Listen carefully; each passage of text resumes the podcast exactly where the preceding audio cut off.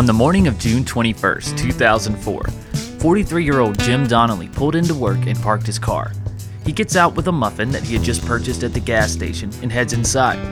Jim signs into work, gets changed into his work uniform, walks to his office, sets the muffin on his desk, and is never seen again. It's been 18 years since Jim disappeared, and we still have no clue what happened to him. But I'm here to lay it all out for you and see if we can unravel the mystery at the mill. I'm your host, Michael, and this is Strange and Unexplained.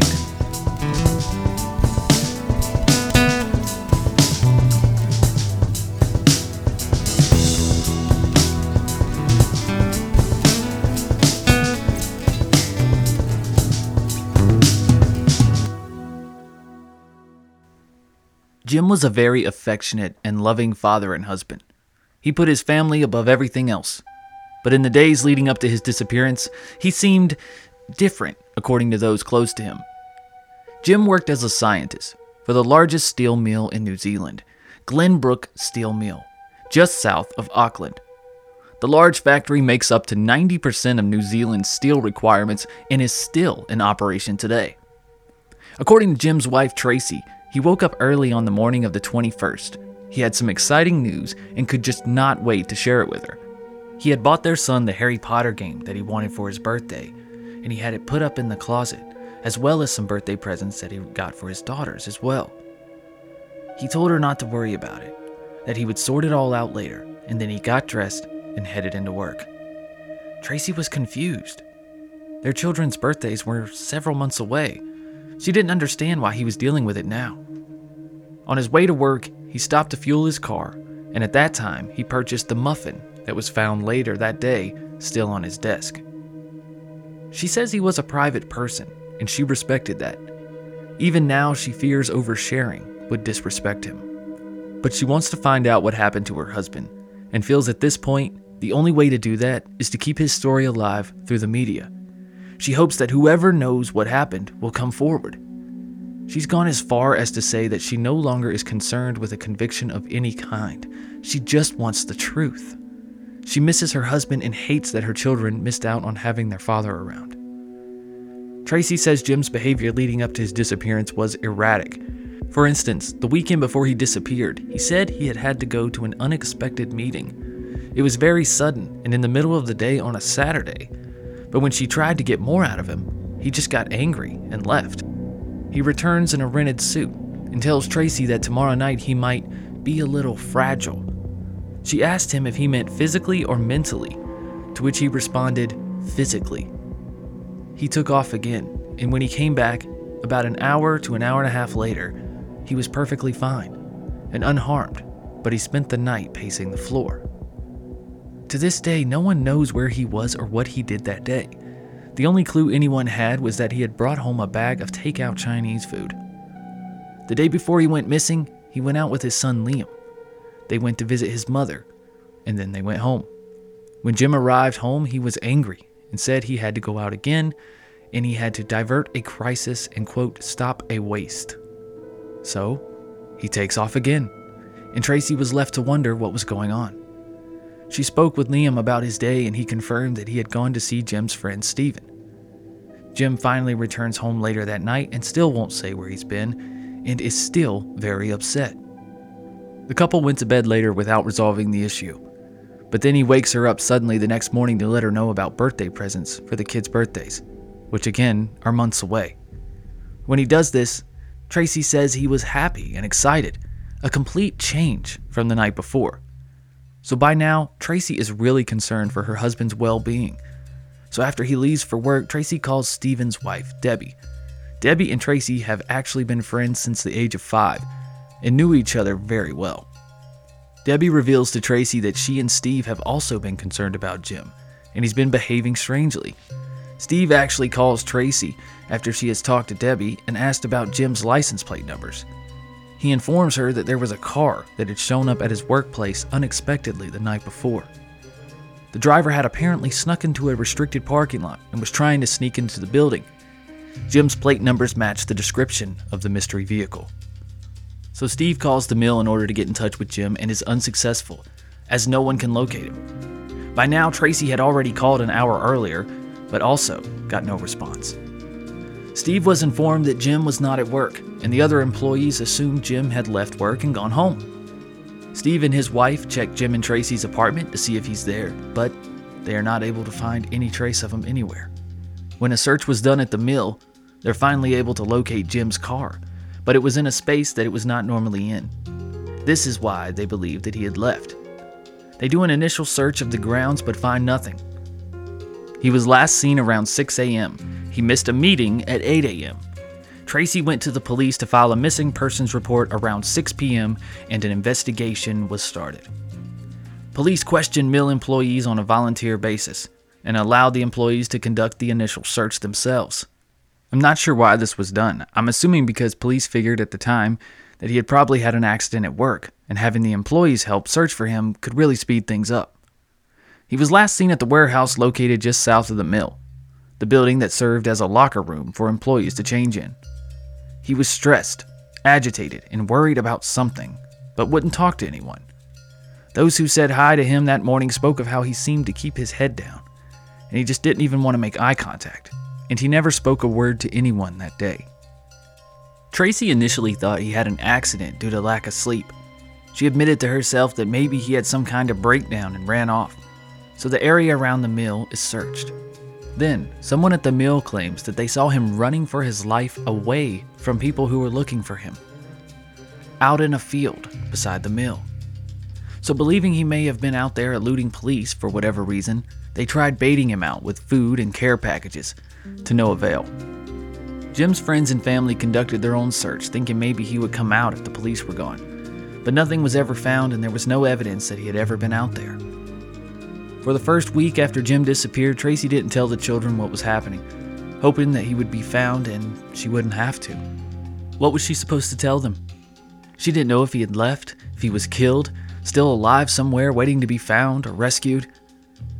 There have been several sightings over the years, a man matching his description was seen jumping a fence around the mill. Police found boot prints on a nearby beach that could have been his. They matched his work issued boots, but of course, those are the ones everyone else wore too. There were sightings at grocery stores and all around New Zealand, but there was never once a confirmation. The last confirmed sighting was at the mill, in the locker room, on the day he disappeared. On the night following the disappearance, an unknown car drove into the parking lot where Jim's car was still sitting. The car was driving slowly and appeared to be looking around. But when the police were spotted, the car quickly turned its lights out and sped off.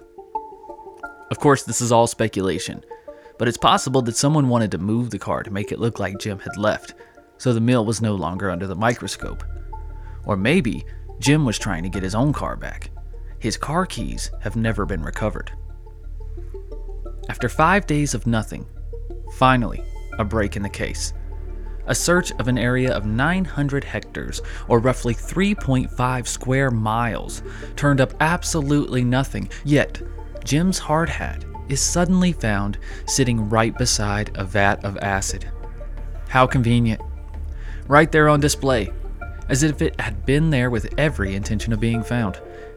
Jim's name was inside the hat as well, so there you go. Case closed.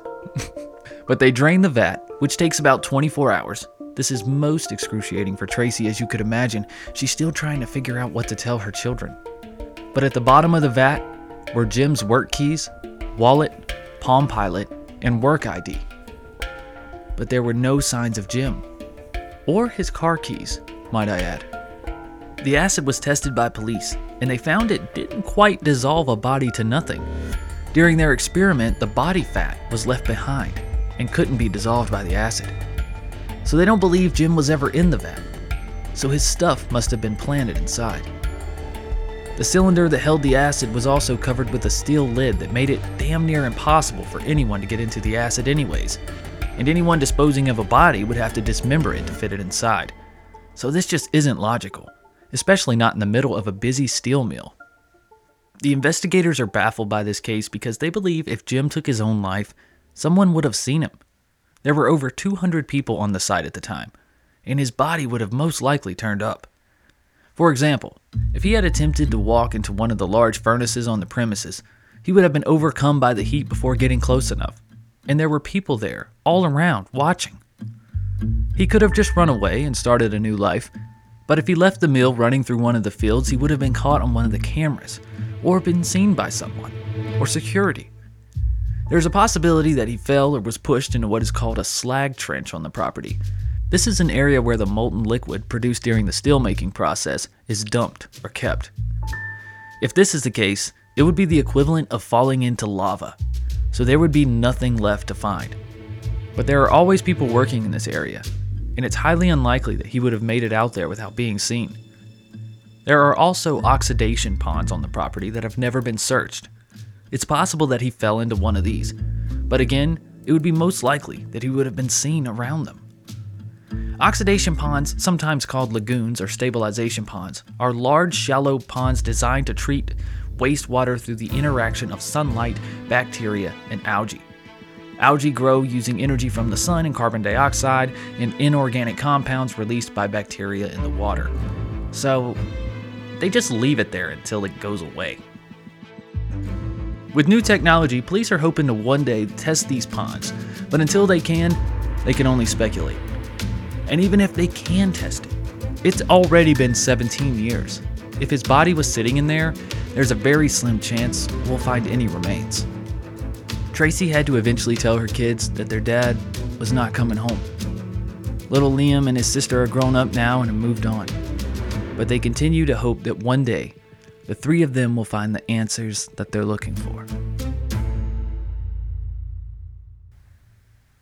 Well, there you go, guys. There's the case of Jim Donnelly, the acid vat case, which I will be referring to this to in the future. Okay. guys, Kristen is here with me today. Um, of course, if you guys don't know, the writer of most strange and unexplained episodes, if all strange and unexplained episodes, and most of the Sandu stories up until this point.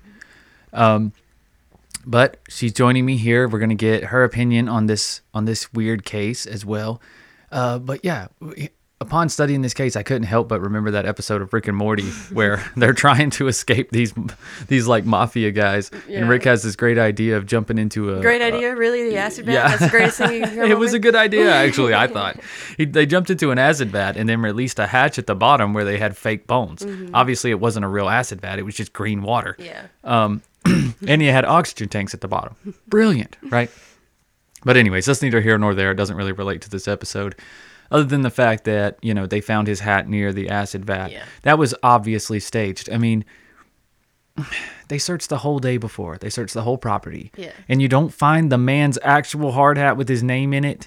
Well, not Well, I mean, but it is just a hard hat. It could have been anybody's. Yeah. Not only that though, like the acid vat that they put everything in, he couldn't have got into that himself. Like, it was stupid that they Yeah. didn't pick something that would have at least thrown doubt on whether or not he was in there. How big do you think the opening is? Like, for instance, it's would a basketball fit in there? No, no, no, no, no. It's No? small Would a grapefruit cylinder. fit in there? It's like a hose that connects to the top, basically. So an apple wouldn't fit in there. I don't know, like the exact. Oh, okay. You know what I'm saying? Like it's just it's not very big.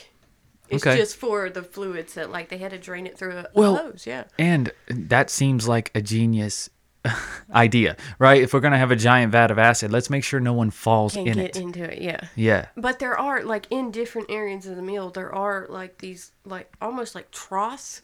Mm-hmm. They're laid out, so they're like really wide, so you could like lay in there completely two or three people in the at acid? one time. Yeah. Oh. And the acid is in there, and they and they dip stuff in it. It's this whole process. But um, Okay, now what where those troughs they eventually empty out into vats, right? I have no idea, but those are in a different area in the factory. But I was like, if you, if you really wanted to throw doubt, I feel like that's where you would put it, because you could be like, oh my god, he, he must have fell in there, you know, because that at least that's believable. He could have gotten into that vat, but the vat that they're trying to say all, that all of his stuff was in, it was Right. like he couldn't even have gotten in there. Here's what happened, right? Somebody went to his somebody, the person we really need to know, or somebody just trying to get the heat off of the mill. Mm-hmm. Yeah, Went into his room, right? They took his hat, his hard hat, which they probably found hanging up or whatever. Mm-hmm. Well, it's they filled it full of all of his stuff from his desk. That everything they found, Everything they found was, from the at desk, work. right? Yeah. Uh, that because that wasn't stuff you would necessarily keep on you. Not necessarily. It was all stuff that was tech would have t- technically been left in his desk. Well, there you go. night. Right, 'cause You it was all work-related stuff. His ID, like Right, or- so somebody- or in his locker. Right. So somebody put all the stuff in a hat, in his hard hat, carried it over to the vat, Mm-hmm. probably dumped it into the thing, and then was like, "Oh shit, this hard hat won't fit." Yeah, probably. So we'll just lay it down right here. Or- it has any excuse to be anywhere because, or maybe somebody could reuse this hard hat, right? But also somebody could have reused that Palm Pilot that you issued him. I think it's more At the mill? of like There was a- Palm Pilot in there. like you said, somebody's trying to take heat off of whatever happened at the mill. Mm-hmm. So they were, you know, they were just trying to make it look. For What some if- reason, it felt like a lot of people were trying to say that he did this himself, like he staged that there. Okay, but he wasn't found till five days later, and there were two searches conducted in that time, and like you said, no one found it before, so it was obviously left somewhere within them five days Mm-hmm. after the searches were done. Why Right. would Jim do that? Like, what? is- How would what- he do that? What is the How point? would he come back on that campus and no one notice him? People are going to be camera- looking for yeah, him. No, not a camera catches him or nothing. Like, the police were still there. They were there for days Right. patrolling. Like, it's just, it's almost unbelievable that he left. Period. Yeah. It's dare strange dare I say strange and unexplained. Yes, absolutely. So uh, if you had to make a decision in what happened, like you have to say something. I'd say either an accident or intentional event happened and someone either Okay. Mm-hmm. one person or multiple people from the factory itself are trying to cover it up. What are the chances that it's an accident considering his odd behavior beforehand though? I think the odd behavior in this case might not have might not have anything to do with it. It might not. It may, in that he may have had some secret life going on and some crazy drug stuff or mafia stuff or whatever, and like the people at the mill just wanted to get rid of him, wanted to shut him up. Like it may be something crazy like that, but to me, it just feels more like mm, maybe somebody witnessed him fall into, you know, the trenches or fall into the, So po- you really the think it's an accident? ponds, and they cover it up. So they're you think they're covering up a negligent accident, not nefarious acts. I don't If think anything. so. I know he was like having a breakdown, but even his breakdown to me just doesn't seem um extreme. It doesn't seem extreme. No, it he- didn't seem like harmful or violent in any way. Like he was just acting weird, like Right, maybe right. having an affair. Like Maybe. that seems logical, but I know I am blown away with how like chill his wife is with, oh, he's just a private person. He just doesn't and it's like, yeah, but you're his wife. yeah, and like we're not Like even. I get being private I tried people, to but find stuff from like immediately after Jim disappeared, and there wasn't a whole lot, right, you know, and that's normal in a grown man gone missing case. But right, um, right. But there wasn't a whole lot, so you didn't get to see like her reaction immediately after. I think now it's Mm-hmm. to the point that, and and this is terrible, but she has to get to the point to where it's like I just have to move on.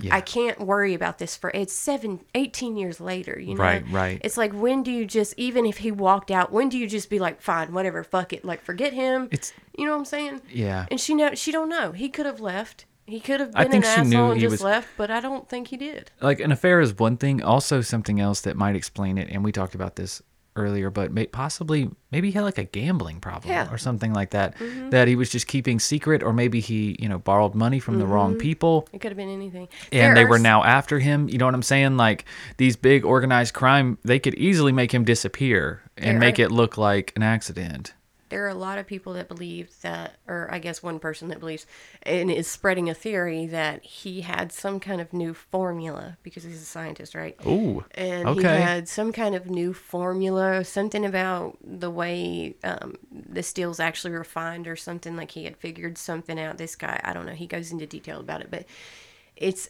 like when you're talking, listening to the detectives and stuff. It's like it's really far fetched. Mm-hmm. It's like this would have to. I think you're giving these whoever did it. I think you're giving them too much credit. Like that. It's kind of like that. I don't know. You never know. Well, I mean, in steel mills, there's a lot of money to be made there. Okay, but process. here's the thing. They said after his death, like there was no kind of increase in profit. There was no change. Like they kept an eye out because this person Okay. raised that alarm. So like after his disappearance, they kind of like monitored the you know, the mail to see if like so, suddenly someone came out with this amazing patent, like all of a sudden, you know. Mm-hmm. Right. And as far as they know, like in the last 17 years, 18 years, um, you know, nothing's nothing's proven that yet. Well, do you know if he had any type of uh, recent promotion or anything at work? And Not then maybe he would have been given insight or information or access to something that may have Right. put him in danger, or maybe he found out something at work, some process or about someone, the wrong person. And they were like, well, yeah, we, we Mm-hmm. Yeah. can't let this guy keep like working. And that's why he was getting so nervous. He was like, oh, shit, they're on to me. Like, they know I know. Mm-hmm. And so I'm, I'm going to go ahead and, you know, buy gifts for my kids eh, and just take care of things in as far in advance as I possibly can. And maybe that was one of the things that came to his mind. Well, like recent, no, he hadn't. There's absolutely nothing.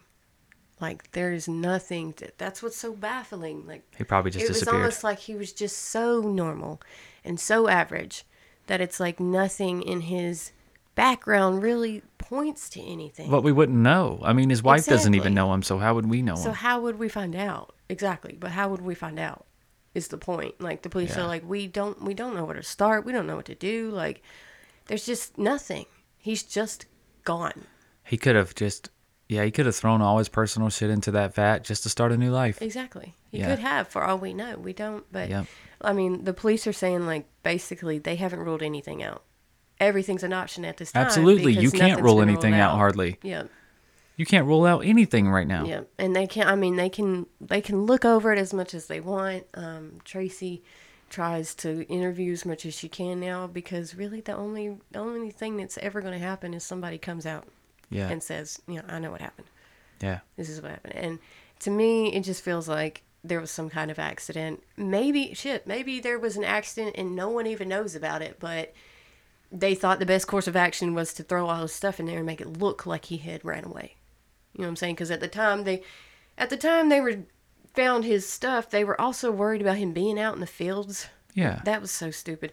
But um, so they, I guess they were trying to push that and trying to make it, or possibly make it look like he ran away. mm-hmm. But He would have been seen. and who knows? Like like I said, maybe nobody did. Listen, if you got oxidation ponds on your property, you got high level security. Right. There's probably fences all the way around that thing. They got barbed wire around them. Everyone that we I don't know. I just Everyone we ever drive, I mean, we drive by them every day. Yeah. And there are six, eight foot fences with barbed wire. Yeah. Across, around all of them. This area North Carolina that- gates yeah, to get and- into the fence. Like you cannot get into these. You Yeah. can't just walk into these things. You Right. can't just walk around them. So I was going to say, this area of North Carolina where we live is built on textiles Mm-hmm. in the past, and there are mills, old mills still in operation, new mills. There are mills and factories all over the damn place. So, yeah, they and they're always the highest security. They have guard gates and Yeah. barbed wire fences that are eight foot tall and all this. Like, I just, I just don't see how he just escapes. No. And not get caught on camera. And then how did he escape? Like, did somebody pick him up? Why? Why leave your car there? I mean, if you were trying to run away and start a new life, that makes Yeah, sense. the woman that's who was having an affair with sense, came and right? picked him up. That's possible. I mean, it's possible. You don't know. that. I We know. don't know. We don't know that. We don't know. It's correct. I mean, it could have been aliens for all we know. We don't know. Exactly, exactly.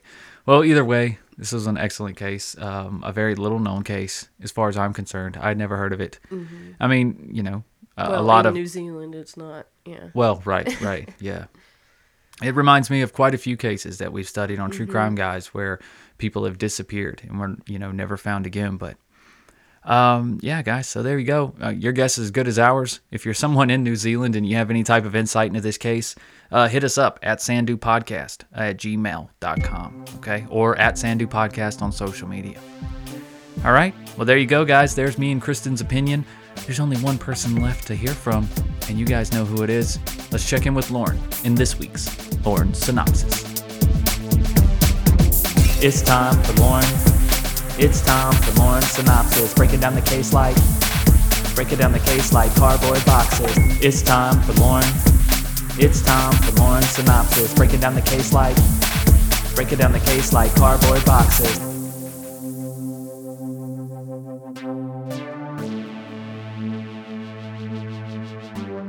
What's up, people? Lauren here, here to get my thoughts on this week's Strange and Unexplained.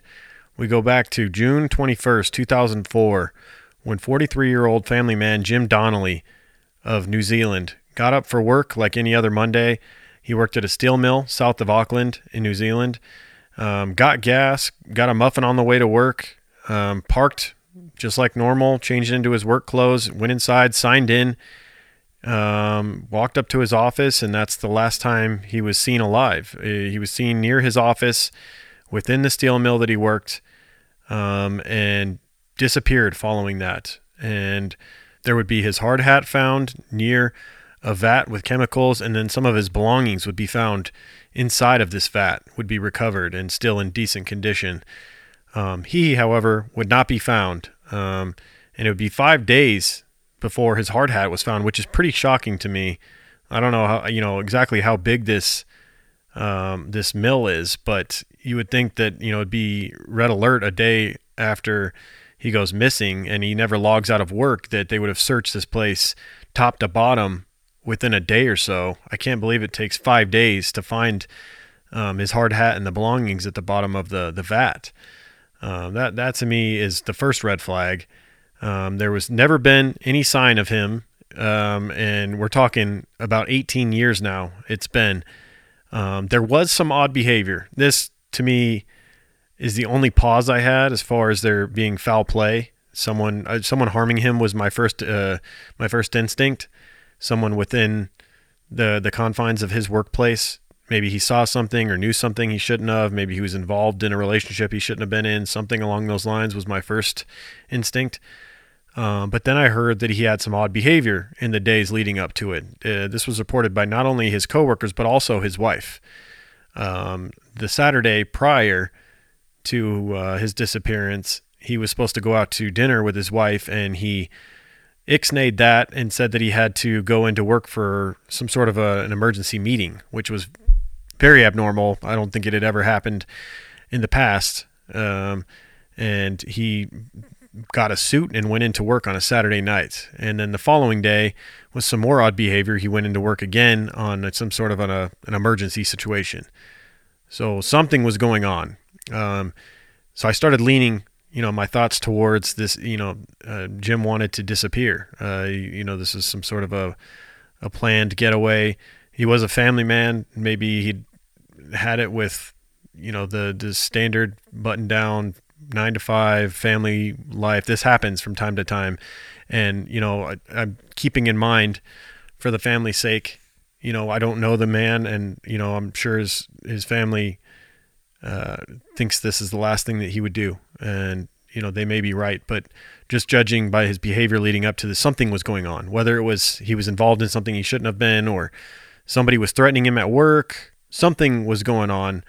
Um, it's just a it's a tough one. There's not a lot of details. You know, we don't know a whole lot about what was truly going on in these days leading up. I think there's no you can't detach the prior weekend from his disappearance. They're they're certainly connected. Whether it's you know him acting on his own, trying to disappear. Maybe he went off. You know you can't you can't uh, rule out the possibility that he planned to commit suicide and didn't want to be found, or he wanted to go live a new life with a different identity.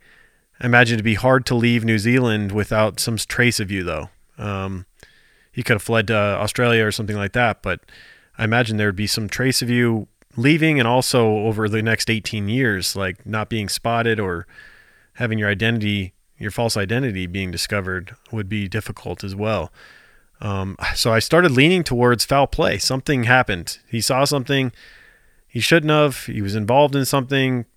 I don't know. I don't know exactly but the the work thing five days to recover his hard hat and belongings in the bottom of the vat is odd to me. And like the fact that he do his whereabouts on that day that he disappeared you know was seen near his office and not seen again. Like he's wandering around. He goes to this vat dumps items down it. No one sees any of that. Like i, I don't know. Something it's, it stinks of a cover up at this steel mill.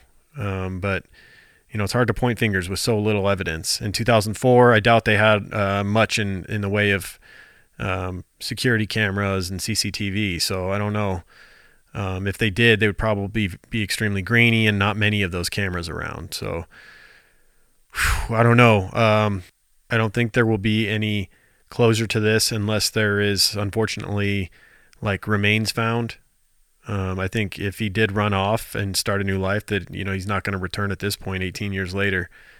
Um, yeah, I think the only chance of uh, finding out what truly happened is I don't think anyone's going to talk at this point after 18 years either. If if they had something to do with it or knew somebody who had something to do with it after 18 years of getting away with it, unlikely that anyone's going to come forward at this point. So I think the only way that some closure happens with this is if if he is dead and there's remains found.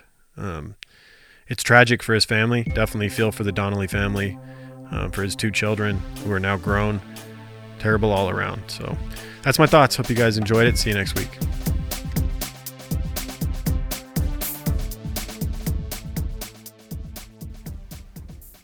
All right, Lauren, thank you so much for that synopsis. And as always, guys, we hope you guys enjoyed the retelling of this strange and unexplained case.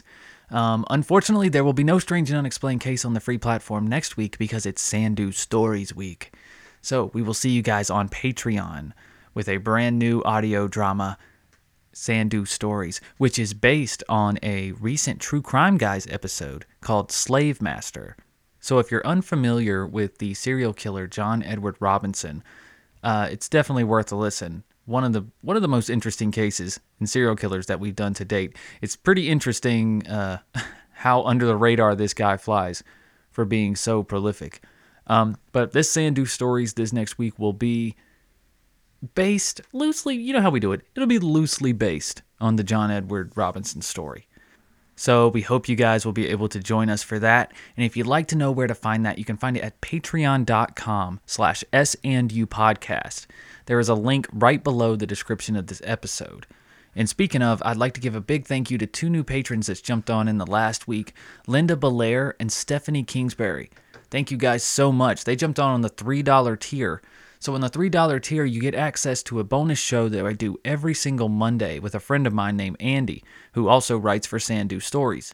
We do a show called Strange Shorts, which you may have noticed them here on the free platform. Every fourth episode, including next week's episode, will be a Strange Shorts episode.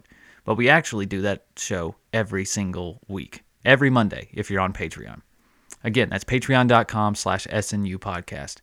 Guys, another great way to help the show, if especially if you're listening on Spotify or Apple Podcast, hit that subscribe button or hit that follow button and also rate and review if you get a chance. I want to give a shout out to a couple of people who have reviewed this week. Um, one from Canada, from Ipo Warski, says perfect, perfect blend of seriousness and comedy while still being so respectful to the victims. Even if this podcast was mediocre, I'd listen just for the Lauren Synopsis song. It's the best song I've ever heard in my life. And that's probably the most exaggeration I've ever heard in my life, but thank you very, very much. Uh, also, got another review from the US of A, and it says, This is fire.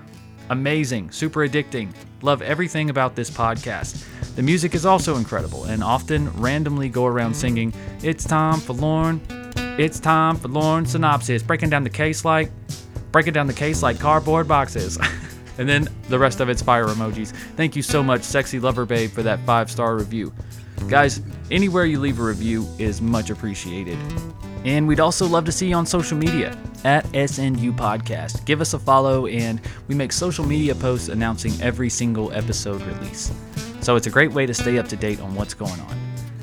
Um, anything else? I can't really think of anything. Kristen, you have anything else? No? You're good? I think everybody's good. All right, guys. Uh, remember, next week is Sandu Stories on Patreon. Here on the free platform, I'll see you with a brand new Strange Shorts. All right? So remember, guys, be strange. Just don't be strangers.